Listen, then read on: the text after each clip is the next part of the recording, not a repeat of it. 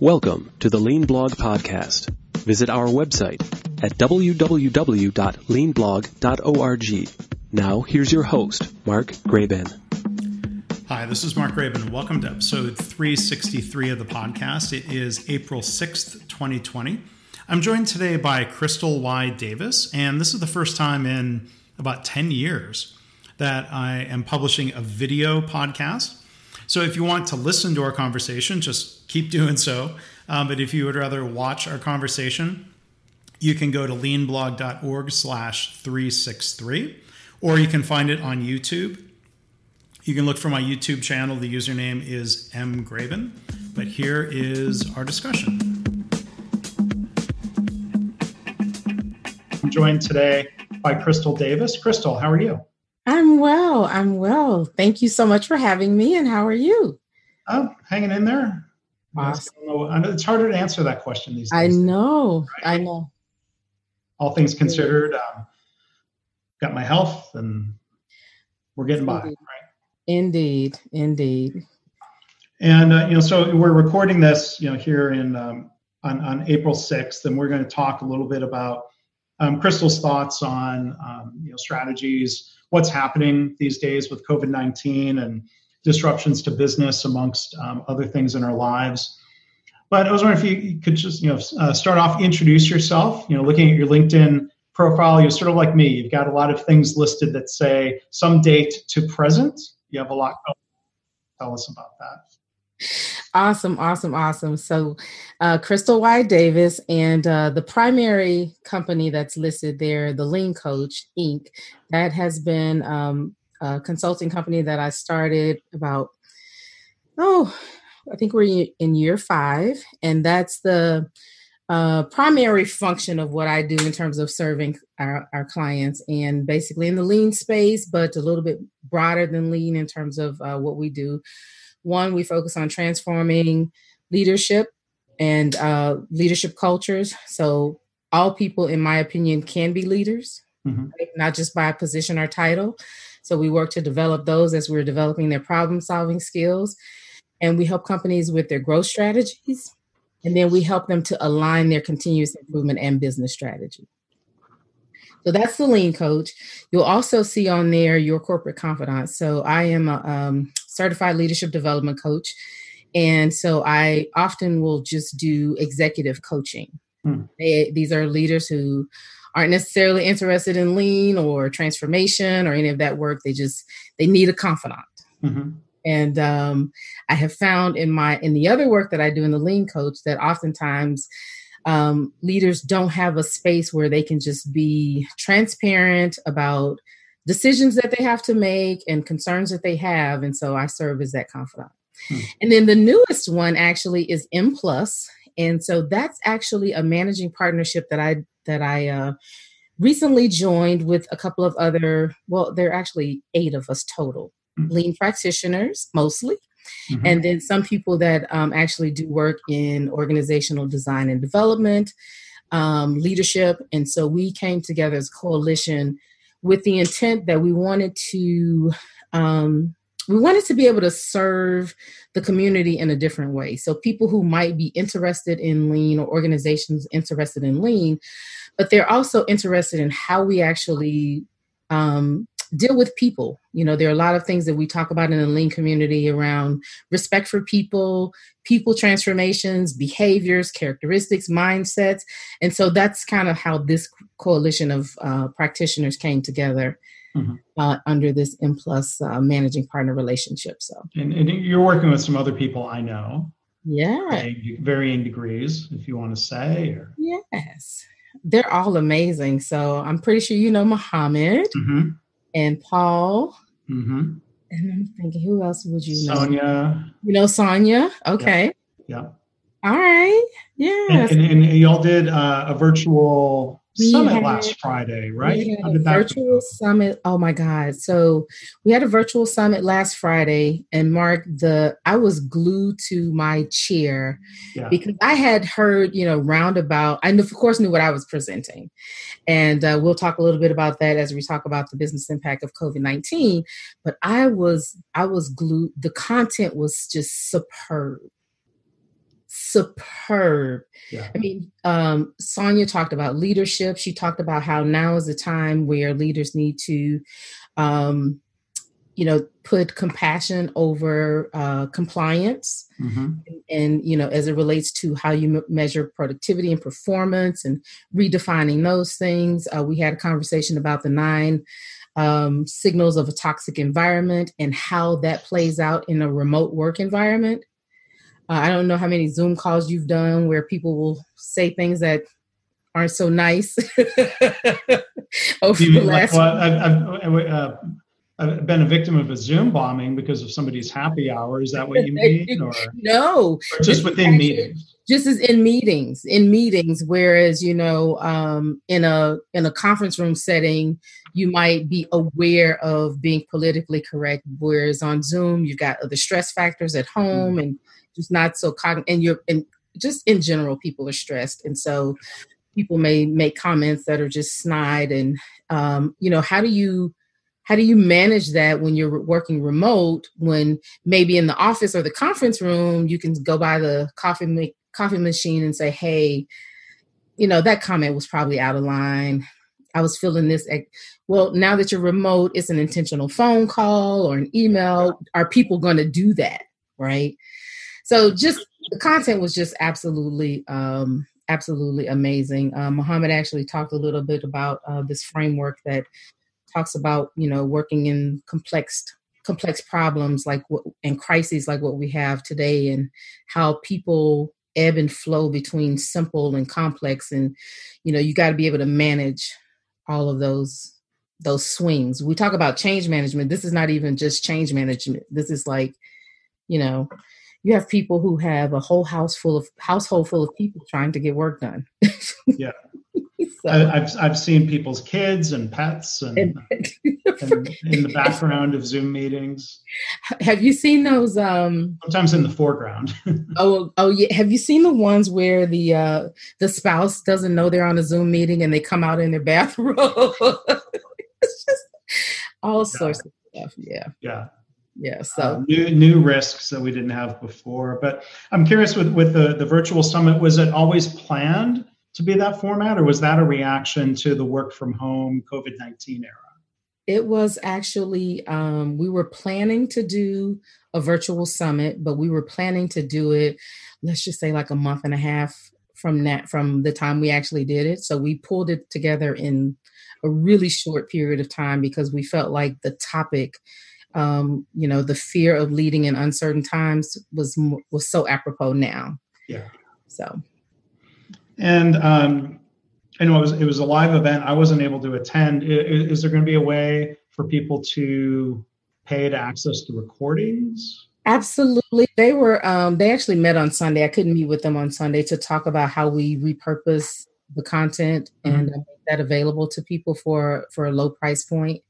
Um, so I definitely I will share with you anything that they come up with. Okay. But, but the content was amazing. It yeah. was absolutely amazing. And I'll, I'll put a link to that. Um, it'll, it'll be leanblog.org slash 363.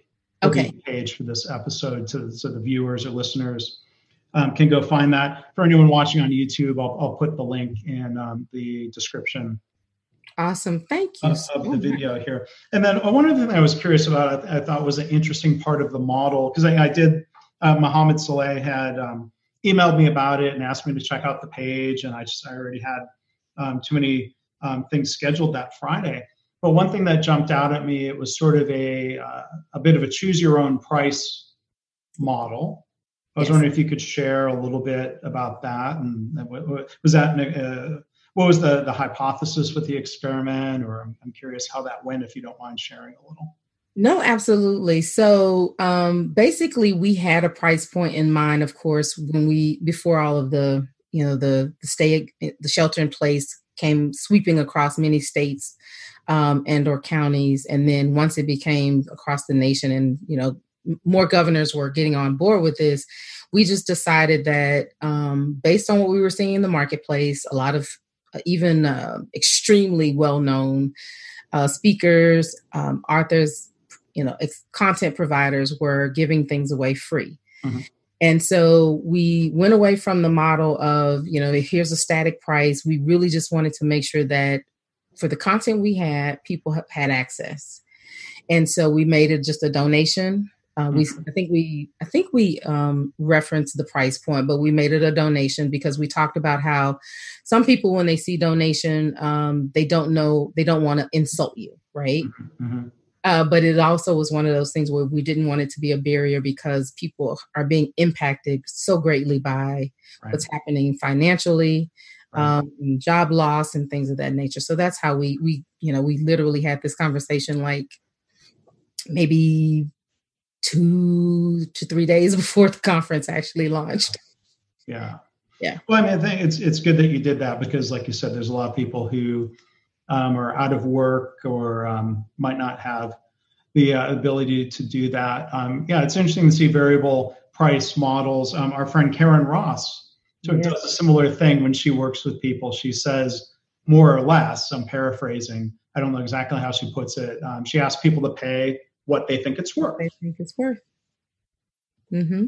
And she did that pre-quarantine. yeah, yeah, yeah. That's been her model, and it's and it's been very successful for her yeah. uh, in terms of um, in terms of not setting a particular price point. So. Yeah, I mean, I've I've experimented with that. I've published some books, or at least done the initial publication through a platform called LeanPub, which has a choose your own pricing model. So you can set a suggested price, and you can set a minimum. That minimum can be zero. Right and then I've seen it, it's it's really surprising. Like maybe one out of 20 buyers chooses to pay more than the suggested price, which is an interesting dynamic. Um, That's very interesting. So it's interesting to see that you were you you all were experimenting with that here with your virtual summit, and that was done through that was uh, the M plus. Right, that was through the M plus partnership. Yeah. yeah. Okay. Yeah. Yeah, and so we it's interesting uh, because we did decide um, with it moving so quickly, we were just going to treat it like an experiment. We were going to, you know, take our lessons learned, and we plan to continue doing other summits and offering valuable content. And so we'll just, uh, I think we had a lessons learned. Well, we we actually started collecting our lessons learned. So, yeah, well, good. I'm sure it sounds like there'll be an opportunity to try it again, and every oh, time a little, every time a little better, right? Absolutely, and it was so much fun. It was it was really I at first I was a little nervous about it. Um, with eight people, you know, coming together and everybody gelling. It was it was a lot of fun. Yeah. Yeah. Well, good. Glad glad to hear it. Um, so we're kind of we're flipping the script a little bit. Like regular listeners will know, like I, I usually have a pattern where the next question after introductions is to ask, so how'd you get introduced to lean and and we, we both had some shared background um, within the General Motors realm, and I think we'll we'll come and talk about that later. Okay. But we've already mentioned um, COVID nineteen, and um, that was one thing we were going to talk about here. So I was just you know kind of turn it over to you, and in terms of what are you seeing in terms of how COVID nineteen is disrupting businesses? What what are organizations or individuals trying to figure out these days?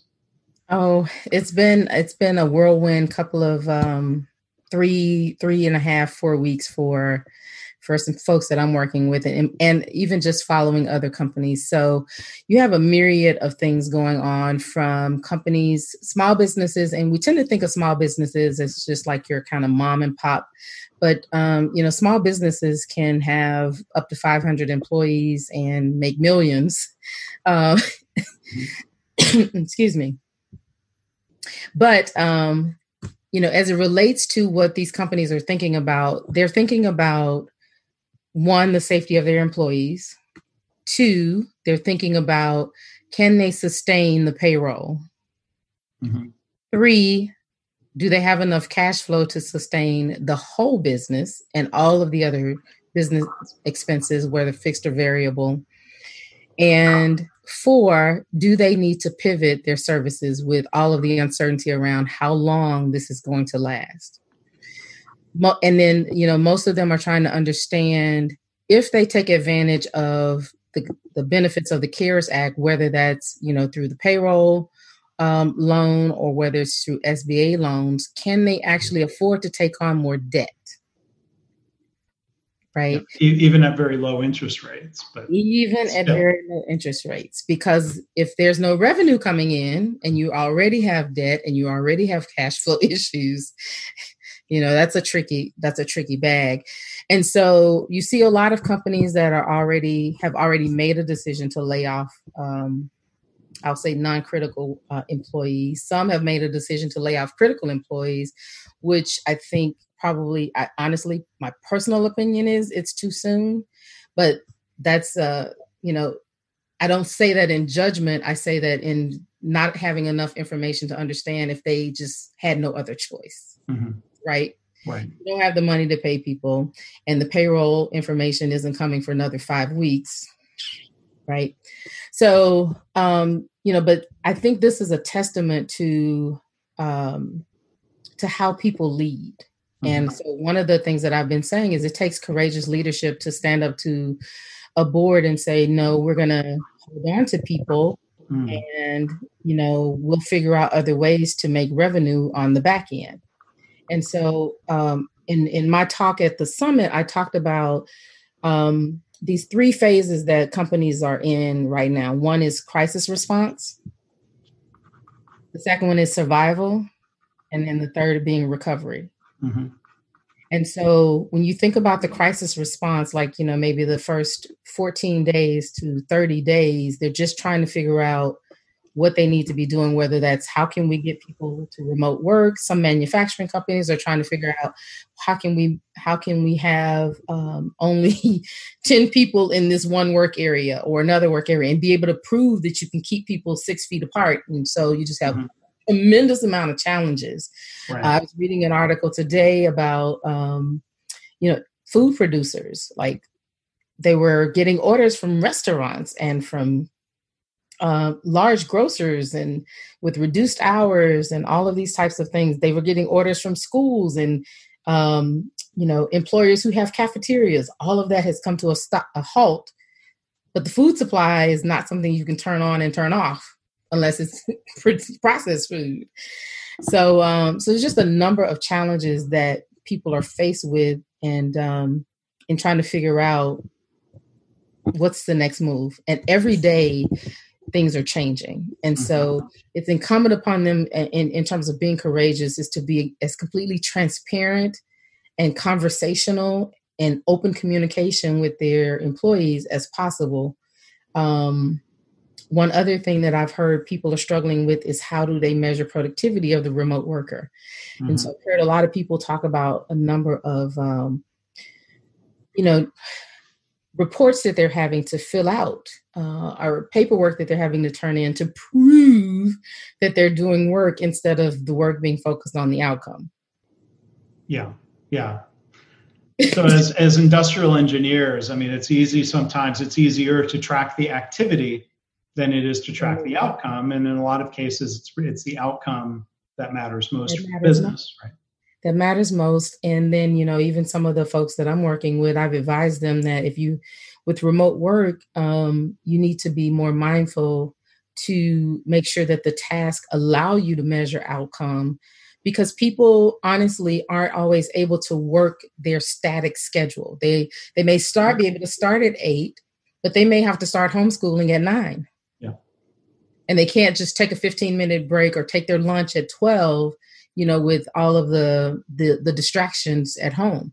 And so if the work is getting done and the outcome is there now is the time for a little bit more compassion as it relates to you know if someone was working at 8 p.m to finish their work who cares?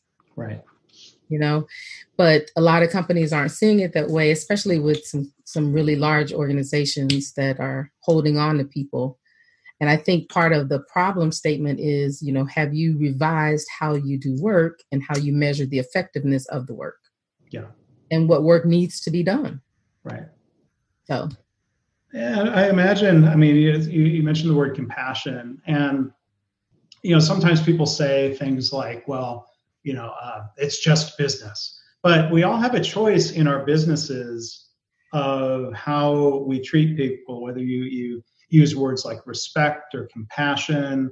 Mm-hmm. Um, there are different responses in this day and age. Um, you know, some retailers have been criticized for not paying people who are sick. I'm like, well, wait a minute. During a pandemic, the last thing you want is someone feeling pressured to come to work when they're not feeling well. Yeah. Um, and some companies are paying, I'll give Home Depot credit on the positive side. I read an article where they're giving people, if you're sick, two weeks off paid. No, I, I don't know if it's no questions asked. There might be a little bit of a question, but you know, putting first things first. And you said mentioning safety. Yes. That that's that's an important um, important priority, thankfully, for uh, many organizations, right? Oh, absolutely. And that's actually part of the Emergency Fam- Family Medical Leave Act is that, you know, the first two weeks should be paid and then it's up to 12 weeks total, including that two weeks. Um, because of that very thing. I mean, like, uh, again, if you're home with a family of four and one person gets gets uh, sick and you're not even that person, you should quarantine self quarantine yourself as not to expose your coworkers, even though you aren't symptomatic. And so it's you know you penalize this person for protecting you. yeah. Just, yeah. Yeah. And, and so you talk about these three phases, and you know, I'm curious. There's that crisis response mode, which I'm trying to figure out: am I still in that mode, or am I in survival mode as an individual? and as a business person like because to me crisis response is the sort of oh my gosh what's going on let me just figure out what's going on what do i need to do how much risk am i at um, and and then at some point maybe you you get a handle on it now you can go forward but is there risk if an organization or a leader thinks their people are ready to go into phase two and people are still very much stuck in that phase one personally, and everyone's going to progress a little differently based on their circumstances, I bet. Oh, yeah, there's absolutely risk, and the lines aren't so clear. Um, I explain to people that you you you may ebb and flow between mm. all of these phases. Hopefully, not so much crisis response, but between survival, especially in recovery. But mm. early on, coming out of crisis response, you know, going into survival, you may ebb and flow back into crisis response because we're constantly getting new information. So, um, you know, for the small, for the independent c- consultants like us, I mean, they just really released what the um, support would be for for our businesses, right? right through the CARES Act and the, mm-hmm. the sub programs within that, right? Right. They just modified it to include independent independent and self-employed um, people. Right. So, you know, that may have shifted what you thought your plans were going to be as of last week. Mm-hmm. Right. Um, and, and not necessarily that it's it's you know a panic, if you will, but it, it may shift you back into, well, oh my God, what does this sure. mean for me? Right. Right. Um, or how does this change what I do? And then uh, another thing that I've been talking to small businesses about is um, in terms of crisis response, um, you want to have uh, a certain amount of fast start energy around determining how you're going to pivot in your business. Mm-hmm. And even if it's a short term pivot, just making sure that you have that intensity around moving now because if if everyone is moving to a virtual offer, you can easily be squeezed out.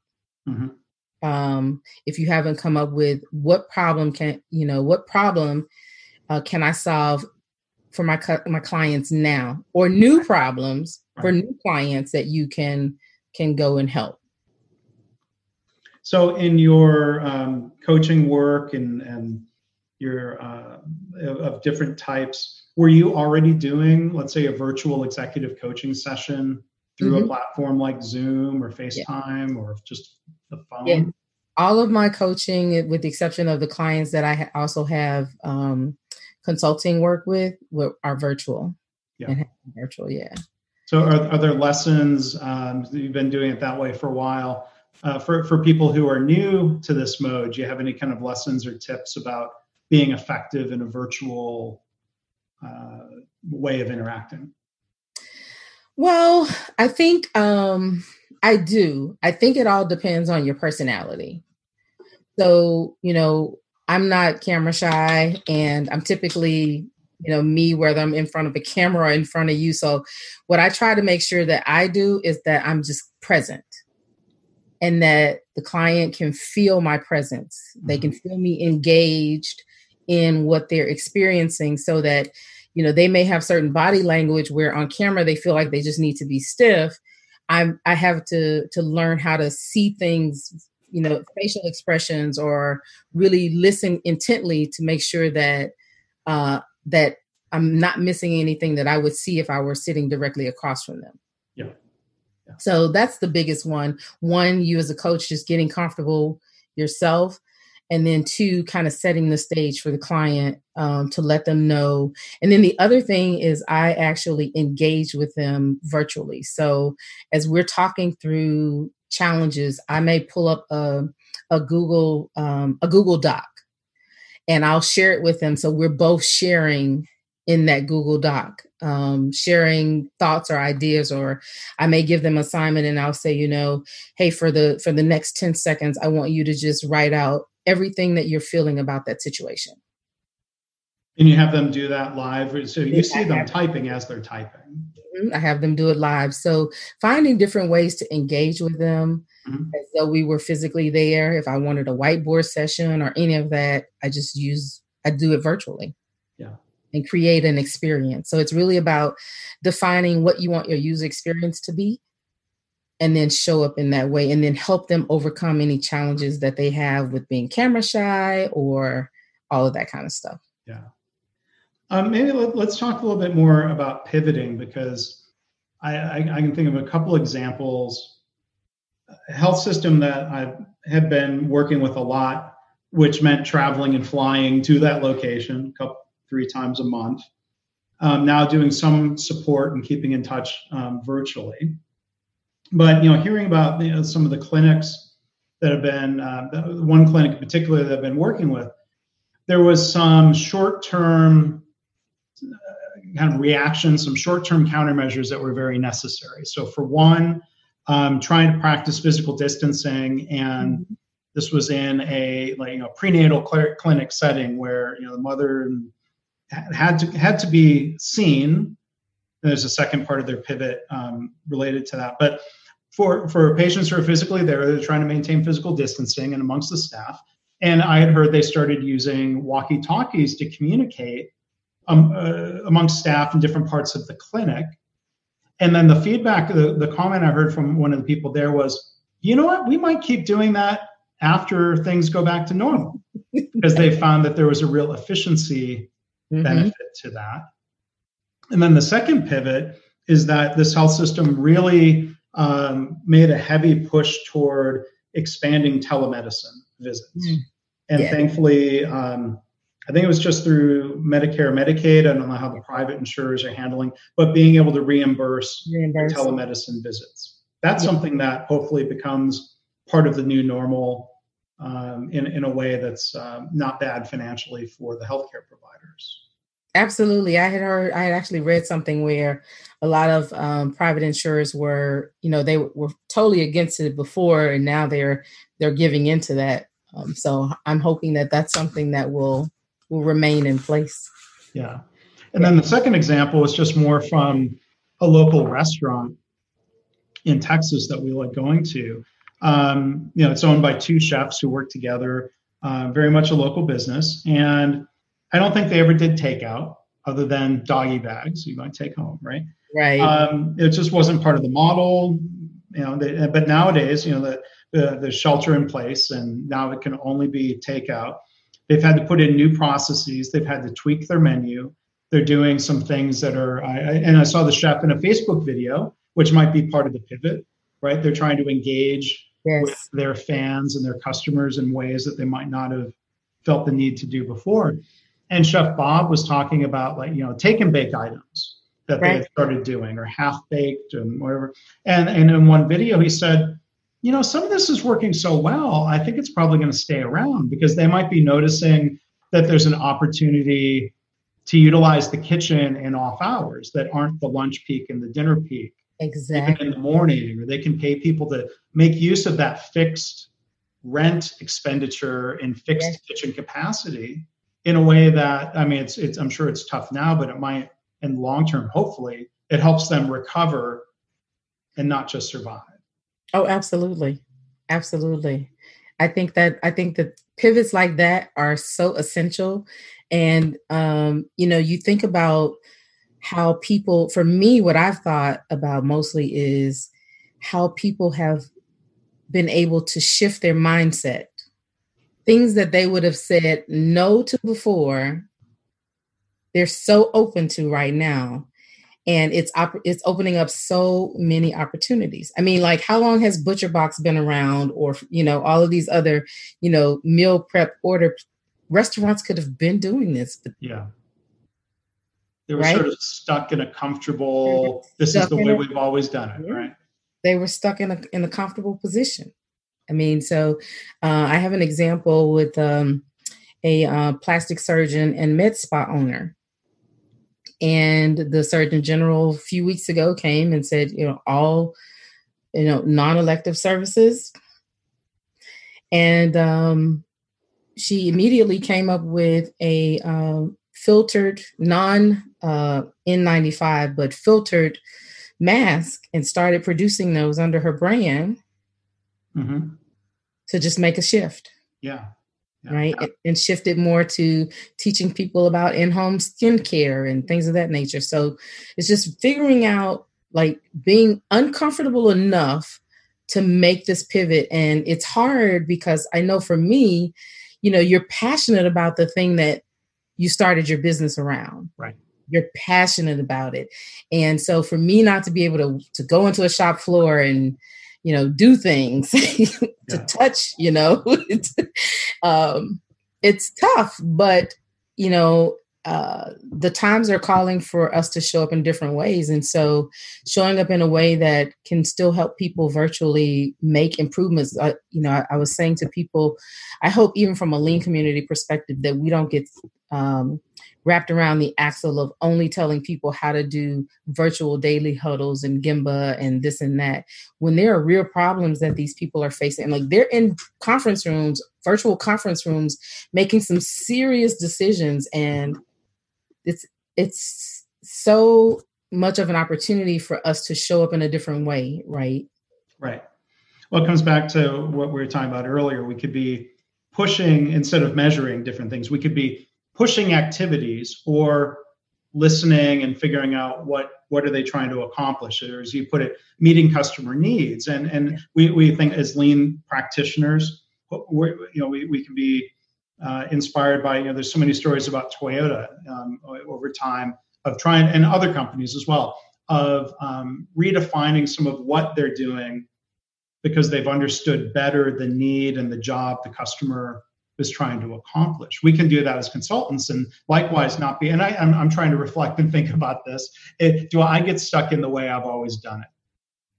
I've, I've, talked to, I've talked to a lot of a, lot of practitioners who who are. I mean, we we're so connected to um, some of our own rules mm-hmm. that we can't get out of our own way. And, uh, you know, we've talked before in lean community about um, companies and organizations saying, you know, oh, lean, that's the same old, same old, and, you know, thinking they need to be agile or doing something different. When at the end of the day, you know, this is a huge problem. It's creating so many problems so rapidly for people that this is the time we show up to serve as problem solvers. Mm, yeah right? And so I can't have a five day Kaizen. I don't have five days. yeah. We have two hours to make a serious decision that's going to impact people's lives. How can we do so in a structured way that helps me make sure that I am defining the problem appropriately? Walking, and I tell people, you know, the data from 30 days ago, it's useless. Yeah. We have to find new ways to collect data and intel right? We have to think. We have to think like like AI thinks. What what kind of questions can we ask? What kind of you know communication can we glean from to make rapid decisions about um, things that need we you know the the problems we need to solve today. Yeah. Well, and earlier you mentioned, and I, I jotted this down. I mean, you mentioned experiments. It's not so much of having the solution, but going through these rapid cycle experiments to, yeah. to test a hypothesis to figure out what's working or not refining it tweaking it right absolutely absolutely i mean can you can you imagine Um, you know, we, we both have a background from GM. Can you imagine them thinking, oh, I've got to make ventilators now? Right. Right. But then I, I read an article today that the founder of Dyson, he mm-hmm. designed a ventilator in 10 days. Yeah, I read about that. Now, what was that, the design cycle before, Mark? Two years? Yeah, good. That's a great question. Yeah, yeah. I mean, you know, GM and the other uh, Detroit automakers have gotten faster in their development cycles, but 10 days? Yeah. I, I, I, think there's a bit of a race because um, Tesla, I read, is designing a ventilator that's built based on Model 3 parts. So, like the, the ventilator display is literally the display that would have been in the center of the dashboard, and there's other mechanical parts and pumps. You know, I, I can just imagine Elon Musk wants to get his brand new Tesla ventilator out to market faster than GM yeah. and get one out, you know, partnering with another company. Right this, this competitiveness would be uh, it's it can be interesting to see how that plays out. I think for good benefit. oh, absolutely. But I um, think I think more so than just the ventilator itself, it's going to it's going to drastically disrupt design cycles. Mm. T- tell me more about that and what, what you hope will. Mm-hmm. So you know we so I'll, I'll give you um, an example. So um, going back to Elon Musk. So SpaceX, you know, wants to design things in six months. And if you have any uh, understanding of the space industry, it's years before they bring anything because it's, you know, there's so many dynamics that you're dealing with and it's so dangerous, right? And so they can't even wrap their minds around designing something in two years, let alone six months. But when you what you see now in a in this crisis is that yeah, we may only be talking about ventilators, but we're talking about still life saving uh, a life saving need, mm-hmm. right? And uh, who knows what the numbers will be in terms of people that continue to get sick and test positive for COVID 19. But what we really should be taking away from this is the design process. Mm-hmm. Right? Because it's still risky if this ventilator doesn't work. Right. Right. There's going to have to be FDA approvals, and hopefully some of that is expedited in a way that's not cutting corners, eliminating waste exactly. from the approval value stream. Right. That's right. From from the entire design process, right? And so that's what I think. You know, uh, in terms of again, like how we show up, we should be documenting and capturing this, and making sure that people have ways to um, identify the critical path and make sure that they just shift their mindset. Can you imagine now, though, for the people who, even when we go back to whatever our new normal will be, those people who continue to iterate and design in these rapid, how successful they're going to be? Mm-hmm. And what's the risk to those staple companies that continue to take a year, two years to design new products? Tremendous risk. Yeah. Tremendous risk. So that's part of going through survival into recovery, in some ways being stronger than we were before. Stronger than we were before. And the survival phase for for what I described earlier, that's really more aligned with somewhat the pivot, but also making sure that you're viable for the next for the next short-term duration, next six months, four to six months. Right. Survival right. first. Survival 1st mm-hmm. Right. And uh, if you if companies can figure that out that you know they have a plan to survive they there may be some some loss right? You might have to you know uh, ultimately end up laying some people off if we go past the the 12 weeks of the of the cares act. Uh, hopefully they'll come out with more but it's really about making sure that the company is viable. So the first is can we save the people? Can we keep people employed? Right. um, because it's going to spur the economy. But then secondly if can we remain viable over the next six months? And what kind of short-term pivots or short-term pivots do we need to make to do so? Which ones of those pivots will become longer term plays? And then i think that this is also opening up opportunities for people to just pivot uh, make a complete shift in terms of their offerings. Yeah so, um, if it's all right in the time we've got left, um, you talked about pivots. You've made some career pivots. So, yes. do you mind going down memory lane a little bit? Absolutely. Absolutely. So, I got my start um, in the automotive industry right out of college. and um, I started working. I started working as an industrial engineer um, right out of college, and uh, about two years after I graduated, I started working for for Packard Electric, which was part of General Motors, mm-hmm. and then probably about maybe two years after I started working for for um, Packard, we became after the the split. Yeah. And uh, and so that's where I actually got my lean background. I was working at a plant in uh, Maquiladora in mm-hmm. uh, Juarez, Mexico. And uh, we were making oxygen sensors for every single GM SUV mm-hmm. made. And you know, during the late 90s, SUVs was all the rave. Yeah. and uh, so we used to produce probably about 90,000 oxygen sensors a day. Wow. And the quality was poor as hell. the data backs that up. I know, right? I, I, suffered through that type of thing in the '90s at GM, also. It was bad. It was bad, and so with this new separation, we had competition, and so we got we were placed on new business hold, and GM told us we had to get our act together, and uh, our plant manager said, "Okay, well, we've got these books." These Delphi manufacturing system books. I don't know what they mean. Let me blow the dust off of them. and we literally there was a group of engineers. We literally learned the, the, engineering group the manufacturing supervisors and the quality supervisors production supervisors we all came together. We read those books and we just started experimenting. And we in about 18 no consultants. I was because i was going to ask because where i was at, at gm powertrain in an engine plant in 1995 gm had hired some people who were basically internal consultants full time at our plant.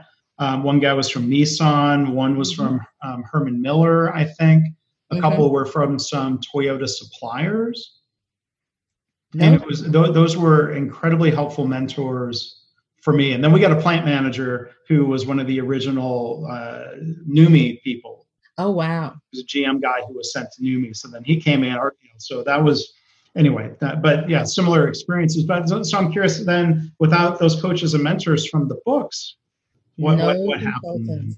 Uh, no, so we actually um, we bootstrapped everything, and in about 15 months, we turned the entire plan around.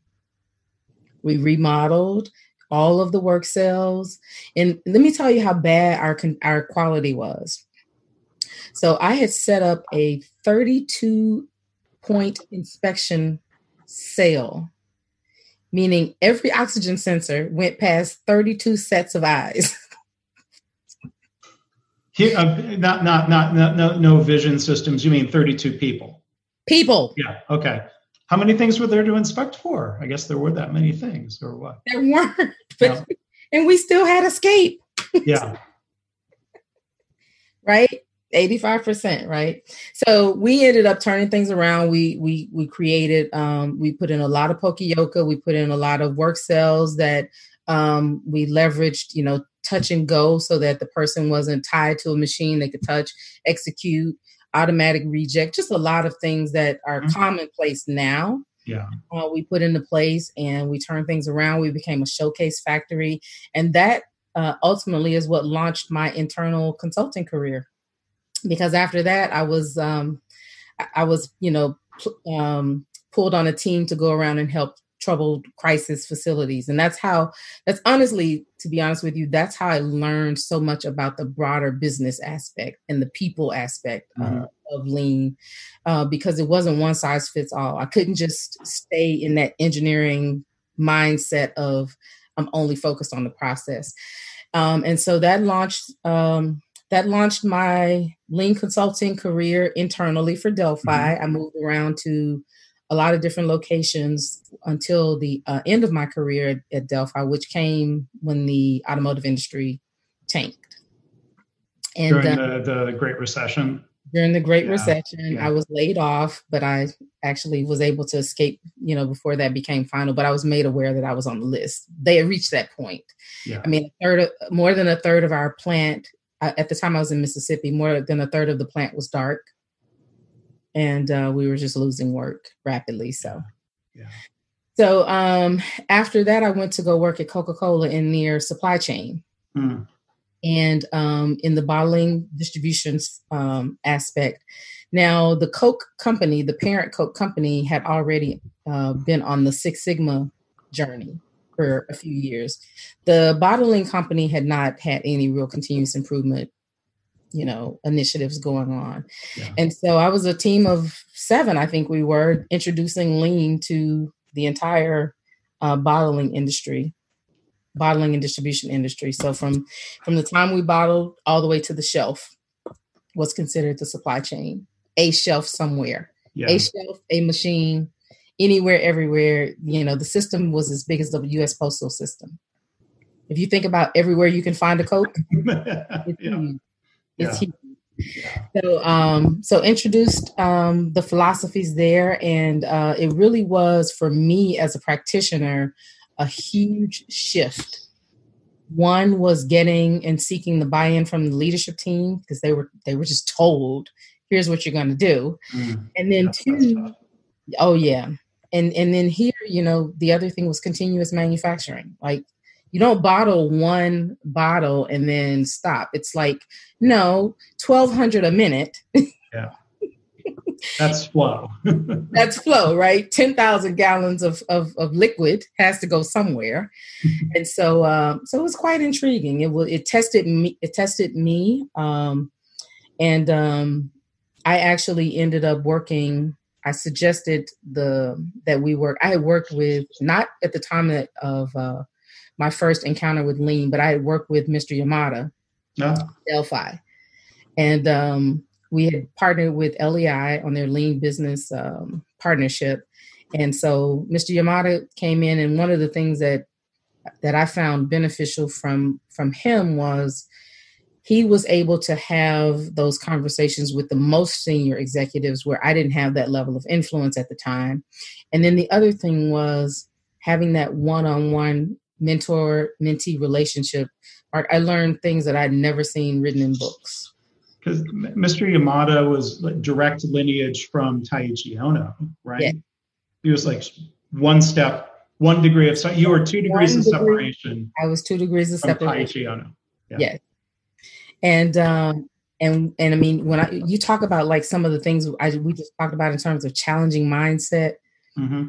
he challenged all sorts of any type of rational traditional thinking in the in that system and it, we just ended up doing amazing amazing work in terms of of, uh, of supply chain work and really trying to uh, move them from a push system to a demand driven system mm-hmm. And so just amazing work there. I was there for about four and a half years. And then I got the bug to go out on my own. Yeah. And um, I went out on my own for probably about three months. And and I let my first client talk me into coming to work for him, and that was Thermo Fisher Scientific. Um, and so that's a t- another really unique business. Thermo Fisher has a lot of uh, low volume, um, high SKU, high diversity product uh, product offering. You know, and how do you control the inventory of a reagent? you just don't know how fast it's going to grow or how much it's going to grow. Yeah. So you went from high volume to higher volume and flow, now to low volume, high mix. High mix Yep, low volume, high mix. And now both companies, they probably said, "Well, hey, we're we're, we're not building cars here." Was there that, oh, absolutely. that defensiveness or oh, confusion yes. of? Oh, absolutely, absolutely. So, I I learned and through the Coke experience, and I learned through the Thermo Fisher experience that it didn't matter if I understood what solutions were possible. It only mattered that the leader that I helped solve the problems that the leaders identified as problems to bring them to the table to then be able to teach them how to see the other things.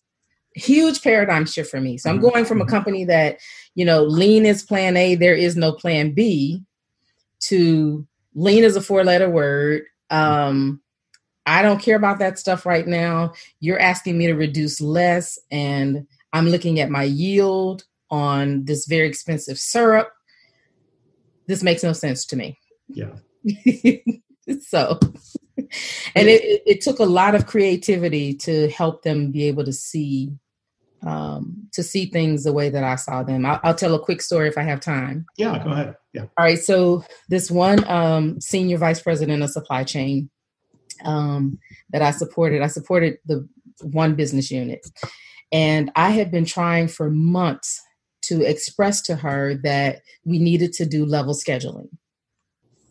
I had explained level scheduling until I was blue in the face and got nowhere. It yeah. didn't matter that I was, you know, saying we have all of this this inventory shrinkage, you know, 20% inventory shrinkage is not normal in the rest of the world and but it was normal for them and they had deep pockets so who cared yeah well the the gas the oil crisis came and gas prices went up and so we're sitting in the staff meeting and I'm I'm a little frustrated because I'm just having to talk about these small scale projects that we're doing at the model plant. Well, she said, you know, I, I really don't know what we're gonna do. Uh, we're we're we're we're blowing through our fuel budget. I said, well, okay. Ding ding ding. Light goes off in my head. Well, why are we using so much fuel? Well, because we're having to go pick up all of we're making all of these deliveries. And I said, well, you know, what are we doing to um, maximize return freight? Well, we can't do anything because we got to bring out back the product that's damaged and out outdated. I said, bingo. Why do we have product that's damaged and outdated? and how much fuel would you save if you weren't having to bring it back? And she said, Oh my God, we're using dead we're using fuel to to uh, transport dead inventory. I said bingo you got it. She said well how do we get rid of it? I said level scheduling. You only make what they need. Change the whole trajectory of my yeah. work. Well that's a great lesson and, and and thanks for sharing that because that's the difference between uh, pushing a solution and working to find and understand the need. Exactly. The internal customer in this case for your consulting experience and challenging exactly. thoughts. Yeah. Exactly, exactly. Yeah. so that's how I learned not to push leaders. Um, that I don't need them to be a lean zealot. I need to understand where lean tools solve business problems. Mm-hmm. And if I can meet them where they are, solve their problems, their eyes become wide open to every, all of the other problems. Yeah. And then maybe, you know, it's kind of a, a, a, final thing to delve into a little bit. Does that help open the door then to talk about things you mentioned earlier, like leadership and culture and more of organizational transformation? Oh, absolutely.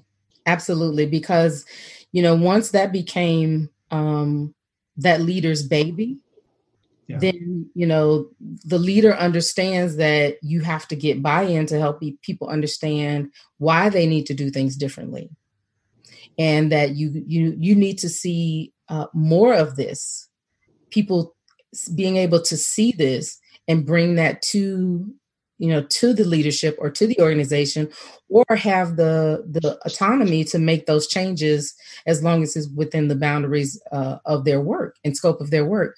So it absolutely changed how how that organization or that business unit led